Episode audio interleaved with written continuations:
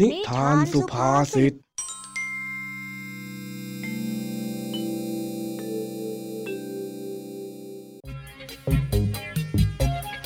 วัสดีครับ ยินดีต้อนรับเข้าสู่นิทานสุภาษิตช่วงเวลาแห่งความขำขัน ที่พี่แม็กขอรับประกันความฮา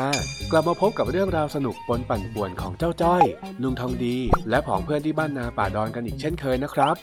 วันนี้ที่บ้านนาป่าดอน หมู่บ้านของเจ้าจ้อย มีแขกแปลกหน้าเป็นเด็กหญิงรุ่นราวคราวเดียวกัน ท่าทางมั่นใจในตัวเอง พูดจาฉะฉาน นั่งรถสองแถวมาลงที่หน้าหมู่บ้าน และถามหาทางไปตลาด ลุงทองดีที่นั่งอยู่กับเจ้าจ้อย จึงให้ความร่วมมือและยินดีต้อนรับขับสู้กันอย่างเต็มที่ แต่เรื่องคงจะเรียบง่าย ถ้าเจ้าจ้อยของเราไม่ไปมีเรื่องกับเด็กสาวคนนี้ เอาละสิ เจ้าจ้อยไปมีเรื่องอะไรอีกล่ะครับ เนี่ย ไปติดตามวีรกรรมของเจ้าจ้อยพร้อมกัน กับนิทานสุภาษิตตอนต้อนรับขับสู้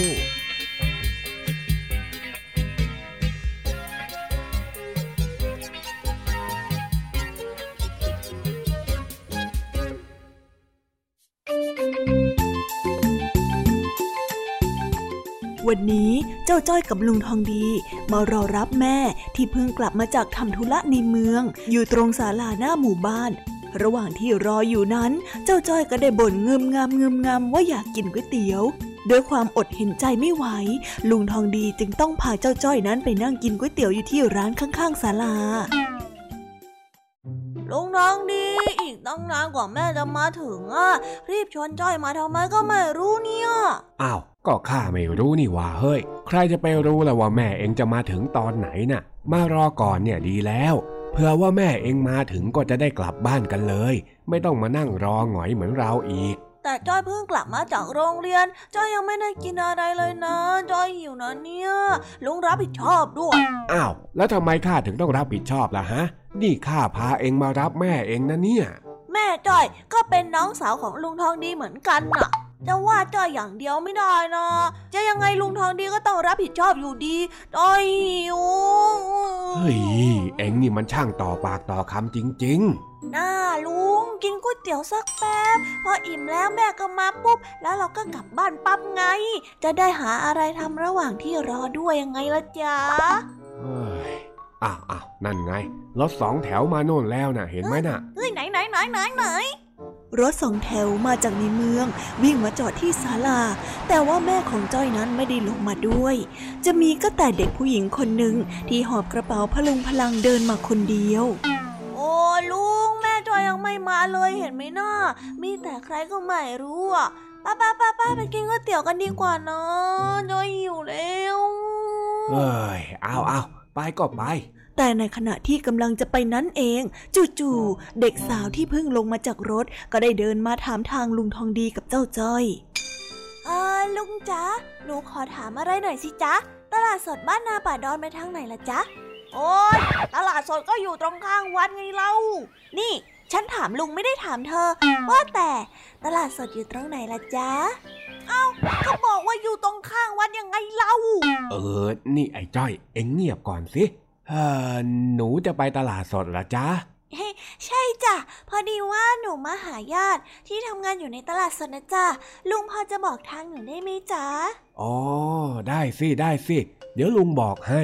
นี่นะ หนูเดินตรงไปตรงป้ายโน่นนะเห็นไหม มันจะมีป้ายชี้ไปวัด แล้วก็ เออจะบอกยังไงดีนะ เอางี้ละกัน เดี๋ยวลุงไปส่งก็ได้ แป๊บเดียว มามามาเดี๋ยวลุงพาไปส่ง ขอบคุณมากเลยค่ะคุณลุง คุณลุงใจดีใจดี อ้าวลุงลองดีแล้วก๋วยเตี๋ยวจอยล่ะเออ เดี๋ยวข้ากลับมาเลี้ยง เฮ้ย รอข้าแป๊บหนึ่งนะเฮ้ยทำไมต้องมาแย่งเวลากินก๋วยเตี๋ยวฉันไปด้วยฮะขอโทษนะ แต่ฉันไปก่อนละรออยู่ตรงนี้แหละจอย จากนั้นลุงทองดีก็ได้ขับมอเตอร์ไซค์เข้าไปส่งเด็กสาวในตลาด ก่อนที่จะกลับมาหาเจ้าจ้อยอีกครั้ง โอ้ยลุงโอ้ยจอยรอกินก๋วยเตี๋ยวเนี่ย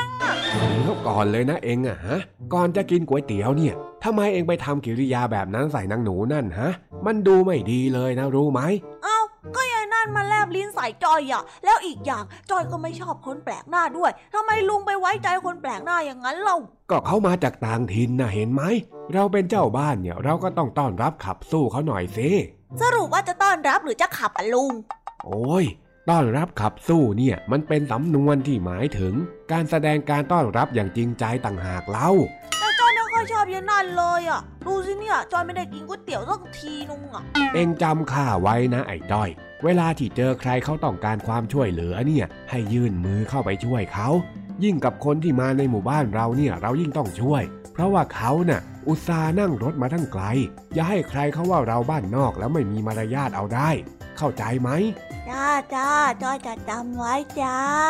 ดีมากดีมาก ว่าแต่จอยจะได้กินก๋วยเตี๋ยวแล้วหรือยังอะอ้าวอ้าวกินก็กิน เดี๋ยวข้าเลี้ยงเองไปไปเย้ ในระหว่างนั้นเอง รถสองแถวก็ได้มาจอดที่หน้าศาลาอีกคัน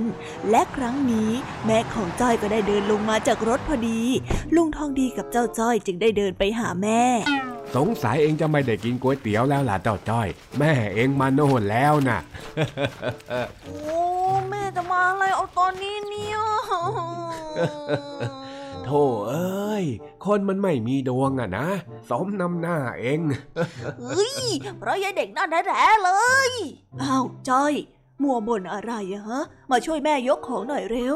มาสิเจ้าจ้อย เองไม่ได้ยินหรือยังไงฮะเอ้ย ก็ได้จ้ะฝากไว้ก่อนเถอะ อย่าให้เจออีกทีนะยายปีศาจแย่งก๋วยเตี๋ยวเฮ้ยจ้อยมัวบ่นอะไรมาช่วยแม่หน่อยเร็ว ไอ้คนอดกินก๋วยเตี๋ยวเอ้ย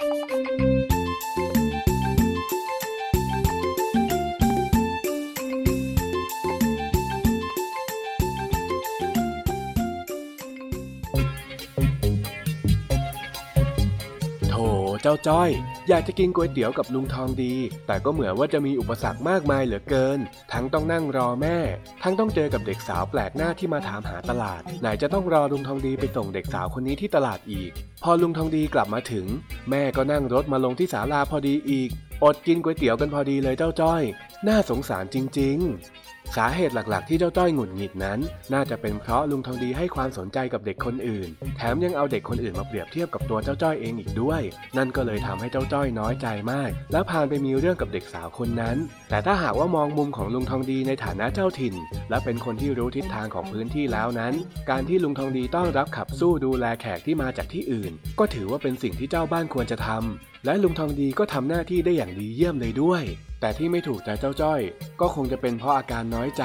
และความโมโหหิวที่เจ้าจ้อยมีเหมือนกับที่พี่แมทเพิ่งวิเคราะห์ไปเมื่อสักครู่นี้เองแหละครับ เอาล่ะครับ พักผ่อนคลายกันสักแป๊บ ไปฟังเพลงกันสักครู่ แล้วเดี๋ยวมาต่อกันในนิทานสุภาษิตเรื่องที่สองนะครับ แล้วเจอกันครับ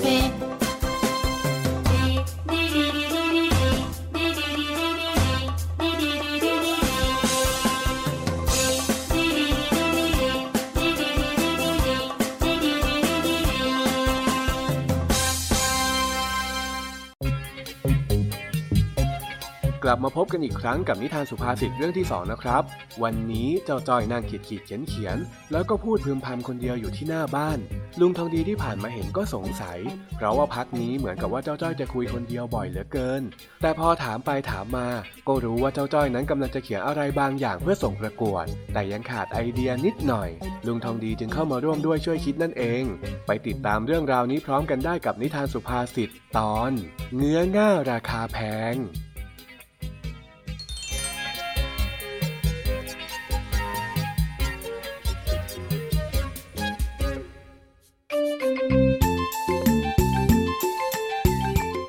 วันนี้ลุงทองดีเห็นเจ้าจ้อยนั่งขีดขีดเขียนเขียนอะไรบางอย่างอยู่ที่เปลหน้าบ้าน เดี๋ยวก็เขียน เดี๋ยวก็ลบ ดูท่าทางประหลาดประหลาดคล้ายว่าจะเถียงอะไรบางอย่างกับตัวเอง ด้วยความสงสัย ลุงทองดีจึงได้เดินเข้าไปทักทาย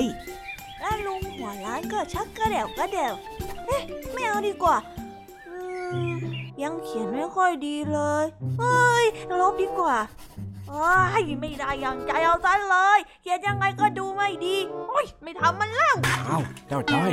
เป็นอะไรล่ะนะฮะ นั่งเขียนเขียนลบลบๆอยู่ได้ เอ็งกำลังจะเขียนจดหมายจีบสาวอยู่หรือยังไงว่าลุงทองดีก็ได้ไม่ได้เขียนจดหมายจีบสาวสักหน่อย แล้วเป็นอะไรบนบนลบลบๆอยู่ได้ เหมือนจะเขียนอะไรแล้วไม่ได้อย่างใจอย่างนั้นแหละโอ้ลุงทองดีนี่ก็พูดเหมือนว่าหูได้ยินเลยนะจ๊ะอ้าว ก็ได้ยินนะสิถ้าไม่ได้ยินแล้วข้าจะเดินมาถามเองเหรอโอ้ที่แท้ก็เป็นอย่างนี้นี่เองจ้อยก็นึกว่ารู้ใจจ่อยซะอีก เอาหน้าจะรู้ใจหรือไม่รู้ใจ แต่เพราะว่าความห่วงใยข้าก็ถึงมาถามถ่ายเองนี่แหละ คือว่าจ้อยอะไปอ่านหนังสือการ์ตูน แล้วในหนังสือการ์ตูนก็บอกว่า รับนักเขียนเรื่องตลกมือสมัครเล่น ถ้าหากว่าผ่านการคัดเลือกก็จะได้รับรางวัล 500 บาทจ้อยอยากจะได้รับรางวัลบ้าง ก็เลยว่าจะเขียนส่งไปนะจ๊ะเออ ก็ดีแล้วนี่นะ จะได้ฝึกฝน แถมยังเป็นการฝึกหารายได้ด้วยนะเนี่ย แต่ว่าจ้อยเขียนยังไงมันก็ไม่ตลกนี่นานี่จ้อยเขียนมาจะครบหนึ่งสัปดาห์แล้วอะยังเขียนไม่เสร็จเลยอืมเอ็งต้องเขียนเรื่องตลกกี่หน้าเนี่ยฮะทำไมมันถึงได้ใช้เวลาเยอะขนาดนั้นเล่า ก็ไม่กี่บรรทัดดอกจ้ะแต่ว่าอารมณ์ศิลปินมันไม่มาจ้อยก็เลยไม่มีอะไรจะเขียน นี่นึกนึกไปนึกนึกมาจ้อยก็ว่าจะพักอีกแล้วล่ะจ้ะอืมทำไมมันต้องใช้เวลาขนาดนั้น เอ็งเนี่ยอย่ามัวชักช้า เงื่อง่าราคาแพง เดี๋ยวคนอื่นเขาจะส่งไปก่อนแล้วเอ็งจะพลาดรางวัลเอาได้นะฮะฮะอะไรอะไรเงื้ออะไรง่านะลุงทองดี มันได้ราคาแพงกว่าที่จ้อยเขียนส่งประกวดอีกเหรอจ๊ะข้าไม่ได้หมายความแบบนั้นแล้วลุงทองดีหมายความแบบไหนเล่า เงื่อง่าราคาแพงเนี่ยเป็นสำนวนไทยที่หมายถึง การที่จะทำอะไรบางอย่างก็ไม่กล้าตัดสินใจลงมือทำ มัวแต่รีรอ จดจดจ้องจ้องทำท่าว่าจะทำจนสุดท้ายก็ทำไม่สำเร็จ หรือว่าไม่ได้ลงมือทำสักทียังไงล่ะเจ้าจ้อยอ๋ออย่างนี้นี่เอง แต่ว่าอารมณ์ศิลปินมันยังไม่มานี่นะ ศิลปงศิลปินอะไรของเองฮะจะเขียนหนังสือเนี่ยมันต้องใช้ความคิดไม่ใช่อารมณ์อ้าวพี่คนจะวาดรูปให้สวยๆเขายังต้องรออารมณ์กันเลยนะลุง คนที่จะวาดรูปแล้วรออารมณ์ศิลปินน่ะเขารู้ว่าเขาจะวาดอะไรแล้วค่อยลงมือทำแต่เองน่ะรู้แล้วหรือยังว่าจะเล่าอะไรอะฮะไอ้จ้อย ก็ เล่าเรื่องตลกยังไงล่ะจ๊ะหรอ งั้นไหนลองเล่าปากเปล่าให้ข้าฟังหน่อยสิก็ยังไม่ได้คิดเลยอะจ้าเห็นไหมมัวแต่รออารมณ์แบบที่ไม่คิดว่าจะทำอะไรไว้ก่อนเนี่ย แล้วเมื่อไหร่มันถึงจะได้ทำล่ะฮะเจ้าจ้อย ก็จะไม่รู้ว่ามันตลกหรือเปล่านี่นะงั้นเองก็ลองเล่าสิว่าเองจะเขียนเรื่องอะไรนะฮะ ก็ เรื่องลุงหัวล้านนะจ๊ะเอ๊ะ ฟังดูแปลกๆแฮะ แล้วเรื่องราวมันเป็นยังไงล่ะฮะเจ้าจ้อยก็เป็นเรื่องลุงหัวล้านขี้บ่นกับหลานสุดน่ารัก ที่มักจะโดนลุงรังแกด้วยการเอามะเหง่งมาเขกหัว เดี๋ยวเดี๋ยวเดี๋ยวเดี๋ยวนี่มันไม่ใช่เรื่องตลกแล้วมั้ง นี่มันเรื่องของข้าแล้วไอ้จ้อยอ้าวแล้วลุงรู้ได้ยังไงว่าเป็นเรื่องของลุงอะก็ข้าหัวล้านนี่หว่าเฮ้ยนั่นไงตลกจริงๆด้วย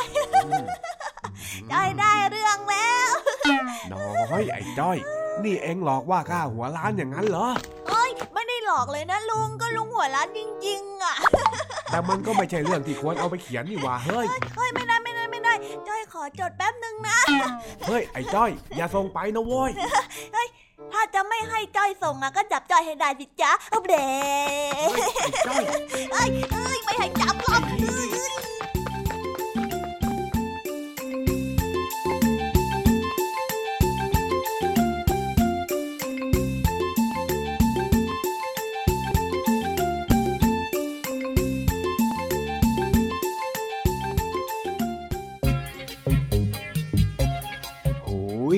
ยิ่งรู้จักก็ยิ่งเก่งนะเนี่ย เดี๋ยวนี้เจ้าจ้อยของเรามีความสามารถ และมีความมั่นใจในตัวเองถึงขนาดที่วางแผนจะเขียนงานไปส่งประกวดแล้ว แต่ก็ติดอยู่อย่างเดียวตรงที่เป็นคนคิดเยอะ หวังแต่อยากจะทำอะไรที่เพอร์เฟกที่สุด จนสุดท้ายก็ยังไม่ได้ลงมือทำสักที ลุงทองดีที่ผ่านมาเห็น จึงยกสำนวนเงื้อง่าราคาแพงมาพูดให้เจ้าจ้อยฟัง ว่าการมัวชักช้าเอาแต่คิด ก็มีราคาที่ต้องจ่าย ดังนั้นเมื่อคิดจะทำอะไรแล้ว ก็ต้องลงมือปฏิบัติด้วย ไม่งั้นอาจจะโดนคนอื่นตัดหน้าเหมือนอย่างที่ลุงทองดีเตือนเจ้าจ้อยก็ได้ แต่สุดท้ายพี่แม็กเดาว่าเจ้าจ้อยจะต้องเขียนงานออกมาได้ดี และมีสิทธิ์ลุ้นรางวัลแน่นอน แหม ก็มีโค้ชที่เชี่ยวชาญอย่างลุงทองดีคอยให้คำแนะนำแบบนี้ จะไม่มีลุ้นได้ยังไงล่ะ คิดเหมือนกันใช่ไหมล่ะครับน้องๆ แล้ววันนี้ก็หมดเวลาของพี่แม็กและรายการ Kids Hour กับช่วงนิทานสุภาษิตกันไปแล้วนะครับ หวังว่าน้องๆจะสนุกกับนิทานและเกร็ดความรู้เล็กๆ น้อยๆที่พี่แม็กนำมาฝากกันนะครับ ส่วนใครที่ฟังไม่ทัน หรือว่าอยากจะฟังซ้ำอีกรอบ ก็สามารถเข้าไปฟังได้ที่ Thai PBS Podcast ในทุกๆแอปพลิเคชันเลยนะครับสำหรับวันนี้พี่แม็กขอลาไปก่อน ไว้พบกันใหม่ในตอนถัดไปนะครับบ๊ายบายครับ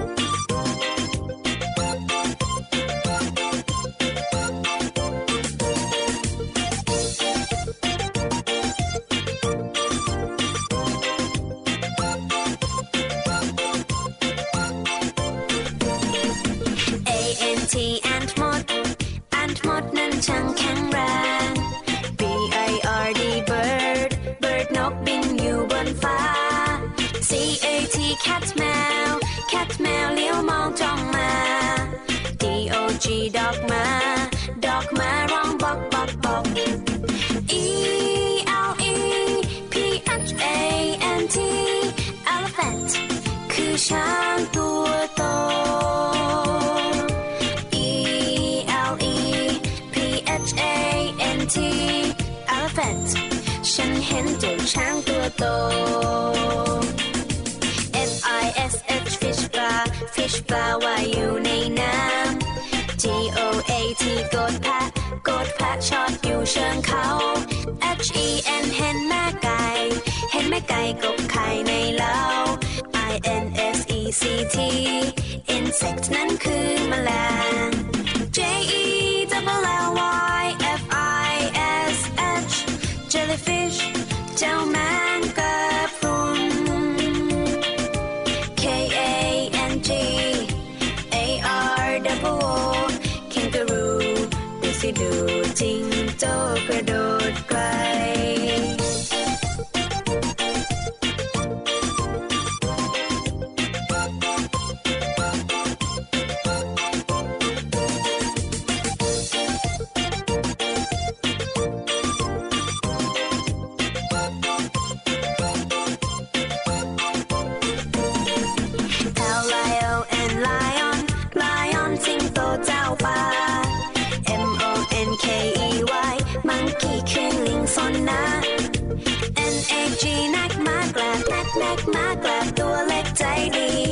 oh, dipping you out.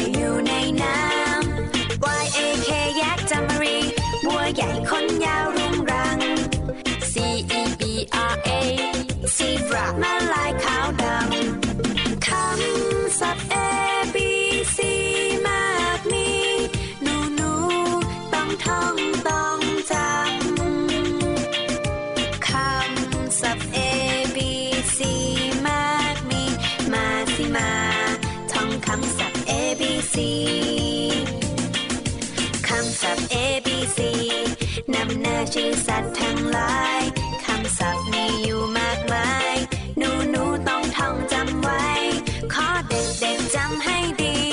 ท่องจำไว้ให้ขึ้นใจ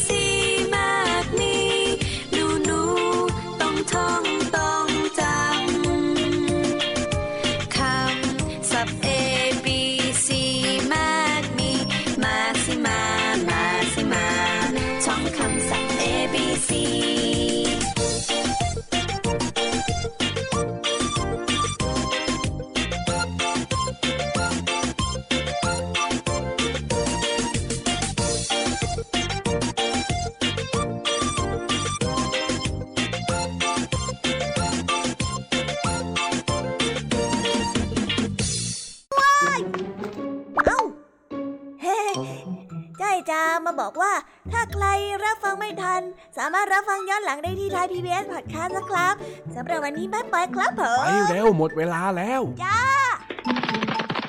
บ๊ายบายครับ